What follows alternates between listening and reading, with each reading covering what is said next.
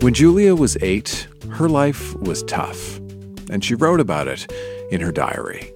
Dear diary, I hate my whole family. Everybody.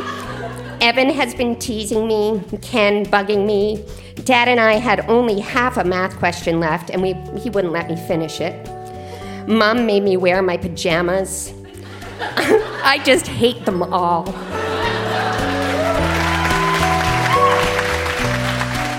That's Julia reading about just how difficult life can be when you're eight. I'm Dan Misener, and this. This right now is Grown Ups Read Things They Wrote as Kids. How are you doing? It is very, very, very nice to see you. This is a show where we go back in time to remember the good, the bad, and the awkward parts of growing up. This time, recorded live in Fredericton, we have a mystery about an invisible man, a cautionary tale about who you invite over when your parents are away, an unusual take on sex ed, and much more. This stuff is weird, it is wonderful, and it can help us understand who we are today. So think about who you were when you were a kid, and stick around. One of my favorite things about kid writing is often the spelling of kid writing. And our next reader, Hillary, brought along a really fun example of that. When she was in grade five, Hillary kept a private diary, a Harry Potter diary. And in it, she recorded what she was learning at the time about puberty. But the thing is, Hillary didn't spell puberty with a P. Instead, She spelled puberty with an H. Please welcome Hillary to our stage.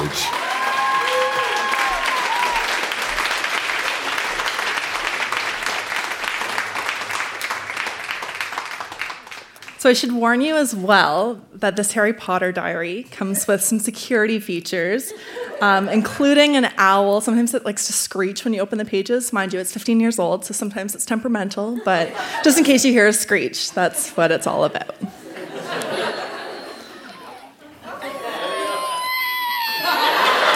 Yeah.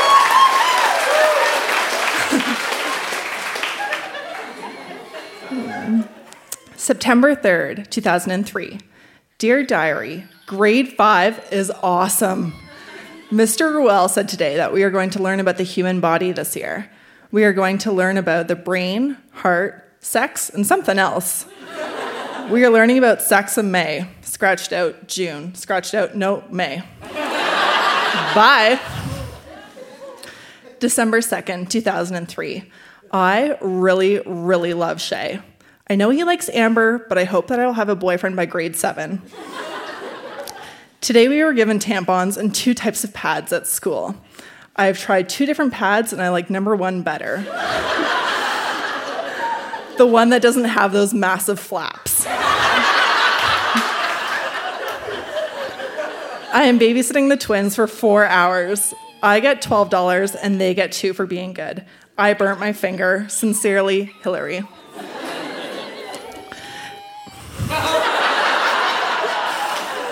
Thank God for security. December 7th, 2003. Dear Diary, today is my birthday. I am officially 11 years old, and I got a lot of good stuff I like. I got a prank kit and Princess Diaries 2 on DVD. C, April, and Sella and I went shopping for my party. I got a bra, and I like it. Though, mom could tell when I hugged her. Ugh, so embarrassing.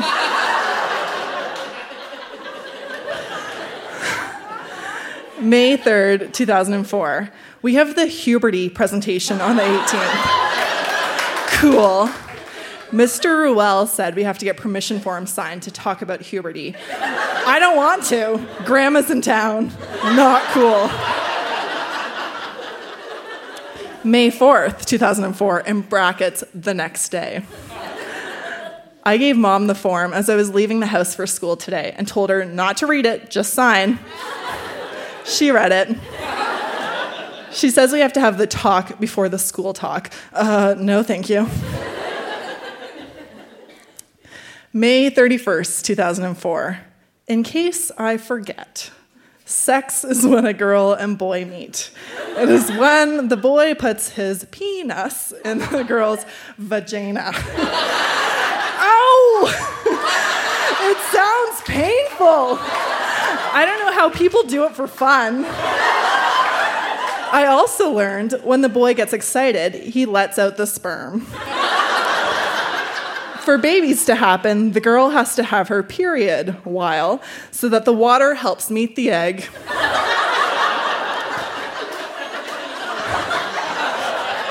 Logic. My sisters thought the penis went into the girl's belly button, and that's how babies are made. Haha, so dumb. Signing off, Hillary. Thank you.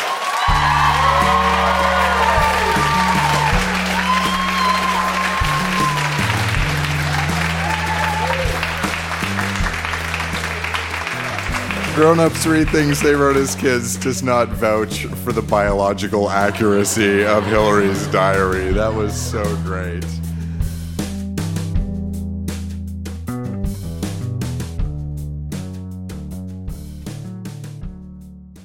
Our next reader, Marsha, brought along two pieces of writing, both from when she was 15. The first is a poem reflecting on the subject of death. And the second piece is a diary entry, which Marsha describes as a little bit sneaky. Please welcome Marsha to the Grown Ups Read Things They Wrote as Kids stage.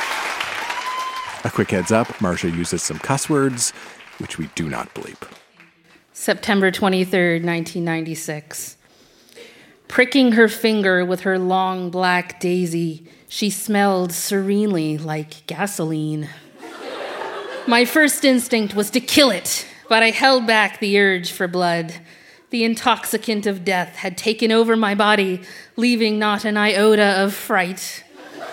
Standing, poised, the daisy beckoned me to her, and I, like the fool I was, I was drawn to her.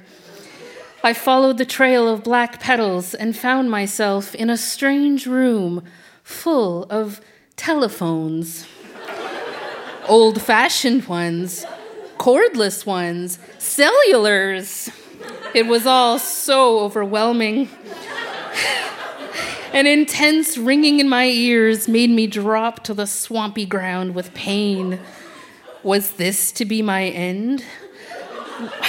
Like kryptonite to Clark, the telephones were slowly breaking down my molecular structure. The communication device was a killer. The Black Daisy denied any part in my suicide, but then she can't talk anyway. The blood of my. makes no sense. the blood of my deceased predecessors falls loosely to my tongue, and the black daisy hungrily eats me up.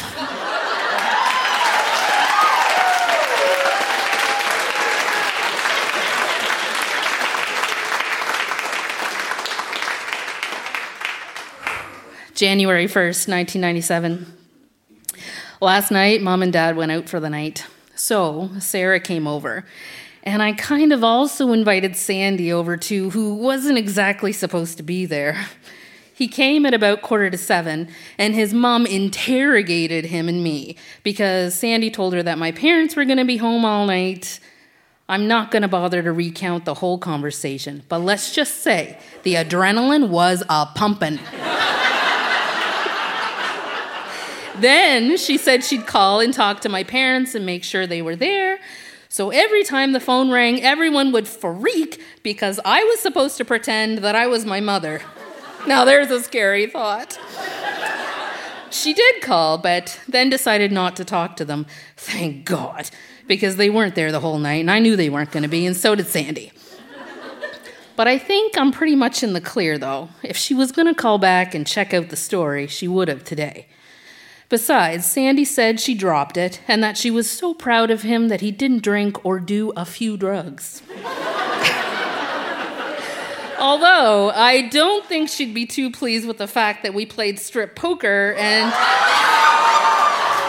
and held a private séance.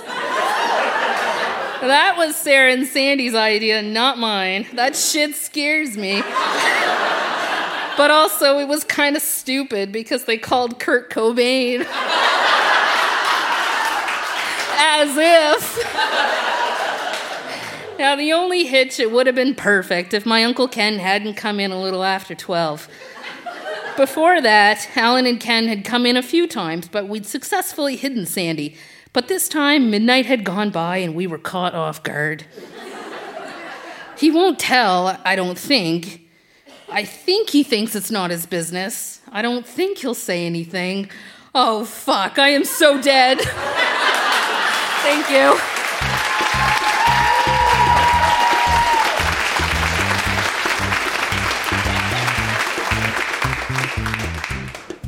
Was the strip poker and seance concurrent or sequential?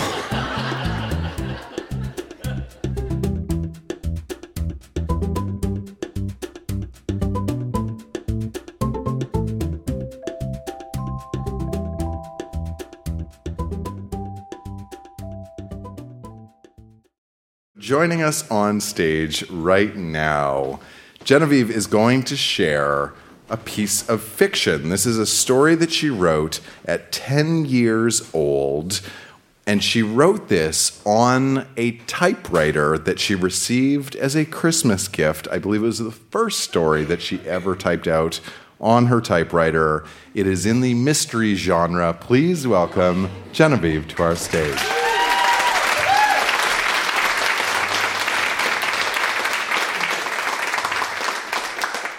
I'd just like to make a quick shout out to mom and dad who bought the typewriter. dad, you feature. I'm going to do my best to read these words as they are spelled here, but this is not just 10 year old writing, it's 10 year old with her first time on a typewriter. when I say the word owly, it means actually. It's spelled A U W I L Y. Suspect the invisible man. Investigator, Genevieve McCrae. Boss, John McCrae. Case, who is blowing up buildings?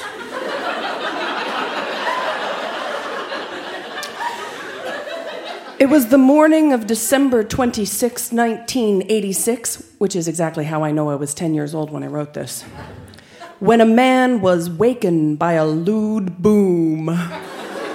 It was hourly the building blowing up sky high. Genevieve McCrae was put on the case immediately. First thing she did was find out who did it.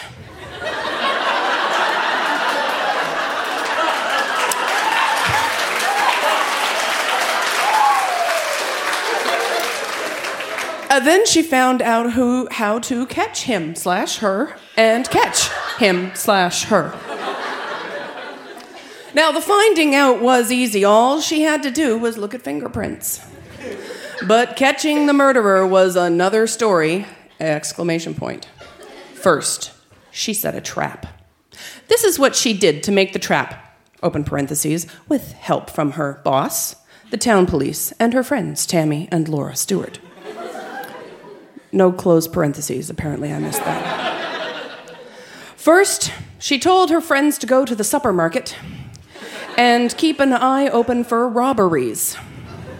Then she told the police to spread all over town and keep an eye open for robberies wherever they are. Then the rest was up to her and her boss. First, they went up to a place that any robber would hide in an old abandoned house. I'd like to point out at this point in time that the building was blown up. I'm looking for robberies. and I'm trying to catch a murderer. but any place a robber would hide, first they went to an abandoned house. They went inside and hide. Then Genevieve put some money on the floor. And when the robbers came in, they saw the money on the floor. They picked it up, and then Genevieve called police on her walkie talkie. I think walkie talkies was the other gift that year. and told them where they were, the police were told to come quickly and quietly. In two minutes, the police were there and had a gun duo. Open parentheses. Of course, we won. Close parentheses. Then the robbers were put in jail right away. Now, I must end my story.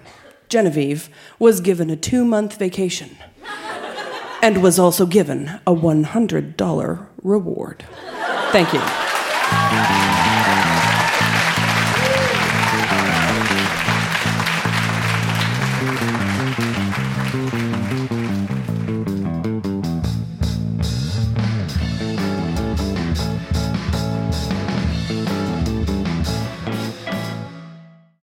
At the very beginning of the show, we heard from Julia. She was the one who hated her entire family, including her mom, for making her wear pajamas.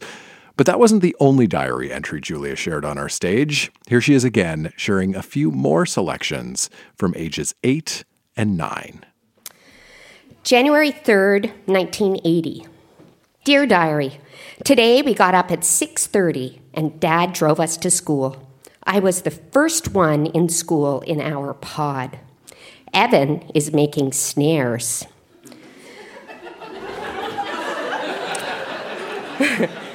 we went bankrupt last year. But it does not seem like it because we have everything we want out at the cabin. October 8th, 1980. Today I went to Mama's to practice her piano. We went to New Minas for Ken's music lesson. We went to the mall and Canadian Tire. Woo! I looked for mom, but she wasn't there. So I went back to the car and she came out as soon as we put our butts in the seat. We went to the Acadia gym for one hour. We did things from other lands. We did a dance where you where you start in the middle of a bamboo pole, then jump to the other side, and then jump to the other side, and so on. I am in love with this guy on the Acadia football team. Seems reasonable. He has his left ear pierced and a mustache. And I spelled that M U S H T A C E. I could hardly do anything. I was looking him over. I, I, oh, this is terrible. I was eight.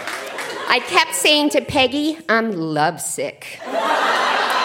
Your friend Julia Stewart, nine years old. November 13th. Dear Diary, today we had a science test. I got all 64 done, but I don't know about how many I got right. I practiced piano with Peggy, and I will do so again tomorrow. We got up late this morning because Mom's alarm did not go off. I had a good time. I am reading a book called Are You There, God? It's Me, Margaret by Judy Blume. it's mostly about sex. It tells about bras and periods and Playboy. Dear Diary, November 15th. Today I had my piano lesson. I played with the Phillips after at their new house. We went to the Porters and played Prisoner. I got stepped on by Evan, and everybody was laughing at me and pushing me around, and I don't like to be pushed around. Your friend, Julia Stewart. January 3rd. Dear Diary, I hate everybody. this morning, I liked everybody. And then tonight, they all turned around and turned on me. Evan, mom, dad, they hate me. They won't accept me as a person. They think I'm a stick that can just be picked up and thrown back and forth, but I'm not. I'm a human being too. I mean it. Dear Diary, September 12th. Today is Saturday. The weather was fine. Mom is feeling a lot better, but we didn't go into town today. But we did a lot of cleaning up around outside and inside the house, too. We went to the Porters and we stayed there for about two hours. I had a good day, but I don't think Mom and Dad loved me much today. but maybe tomorrow they will. February 18th. Dear Diary, today I got my bra. It's really nice. It cost $5. And mom got it at Stedman's. I love you, Diary. I hope you know that. Love, Julia. Dear Diary, December 31st. Today is the last day of the year 1980. the porters came out for supper, and after that we went coasting. Then we danced until 12:15. we had lots and lots and lots of fun. I had a lovely day. I hope you know, diary, I love you. And I'm starting another diary, but who cares? I still love you. Yours, Julia. P.S. You're the only one I can really tell my secrets to. Thank you.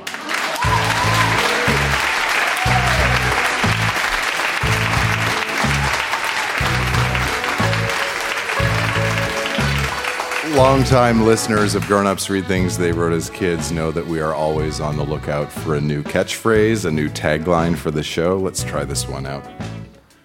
Grown Ups Read Things They Wrote as Kids. It tells about bras and periods in Playboy. I think we might be able to work out some kind of licensing deal. That was great.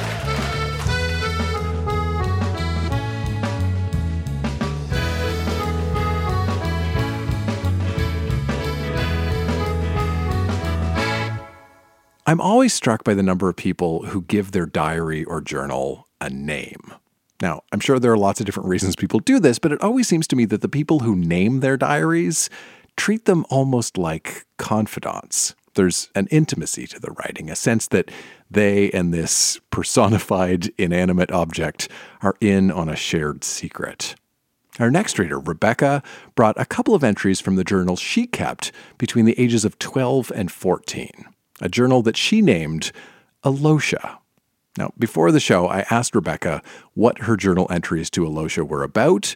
And she said, liking boys, hating people, and towards the end, it gets a little existential. Please welcome Rebecca to our stage. A quick heads up Rebecca uses some cuss words in her journal, which we do not bleep. So I'm going to preface this a little bit with uh, letting you know that Alosha is a character from a Christopher Pike book called The Starlight Crystal that I was endlessly obsessed with, and that's also my journal's name. Dear Alosha, March 12th, 1997, age 12. I used to like this guy named Kyle. I'm not sure why, I just did. I've always liked Jason, ever since grade six last year. He has no real bad side. He, in my perspective, is cute. He's everything you'd ever dreamed of. But of course, he's going out with Laura, a stupid airhead. now, that's just plain stupid. Besides Jay, I like Matt. No real reason. He looks very intelligent with his glasses. I think he likes me. When I was at Katie's, I found and read her journal. Wow, does she ever have a boring life?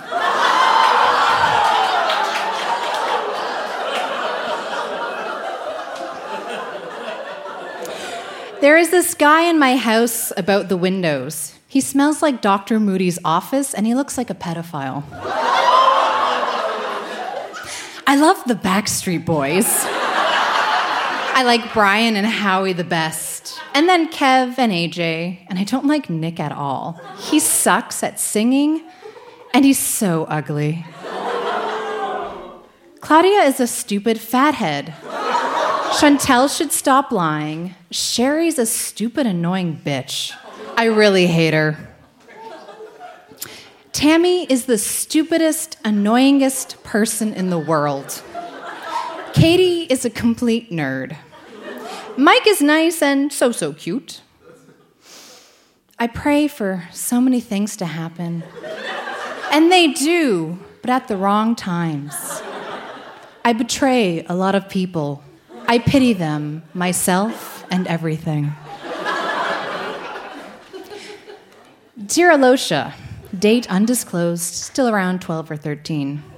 My parents are big fat asses. They go too far with petty things. They think there is something wrong with us. They got a book called Problems with Teens. but I think they should get a book called Problems with Our Shitty Parenting.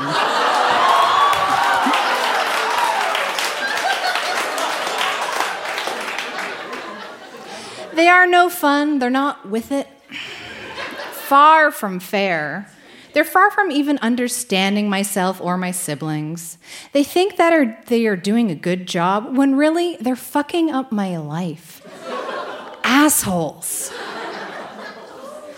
Dear Alosha, May 27th, 1999, age 14. I hate my life. I hate my life. I hate my life. I hate my life. I hate my life. I hate my life. I hate my life. I hate my life. I hate my life. I hate my life.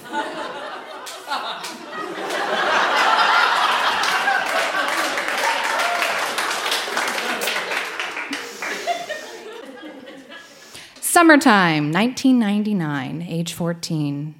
This book is my whole life of thoughts from grade 7 to the last day of grade 8. Happy times and sad times. Truthfully, more sad than happy. All the stuff that bothered me and made me angry, all the guys I ever liked, the idiots that made my life hell. This little book has been my best friend. It listened to all I had to say without getting bored. It never gossiped about what I said. Strangely, it was me I was talking to, but in a different form. It's odd because I hate myself. I like me, but I hate me. There are things I just can never understand. Nothing makes sense. Ever. So, what the hell is the meaning of life? Why would it be so painstaking if it was supposed to be great? I guess we may never find out. Thank you. My favorite part of Rebecca's reading is when a group of people right here seemed to be personally affronted when Rebecca revealed that she did not like Nick Carter from the Backstreet Boys.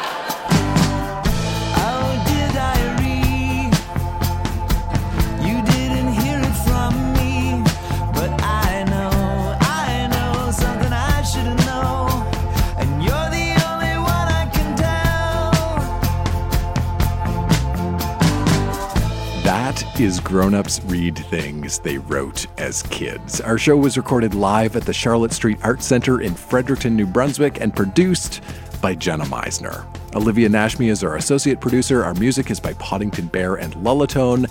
Our closing theme is Oh Dear Diary by Sloan.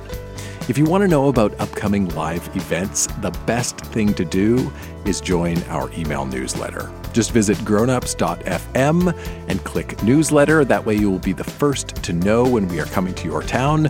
That is grownups.fm and click newsletter, or even easier, use the link in the episode notes on your device right now. I'm Dan Misener. Thanks for listening.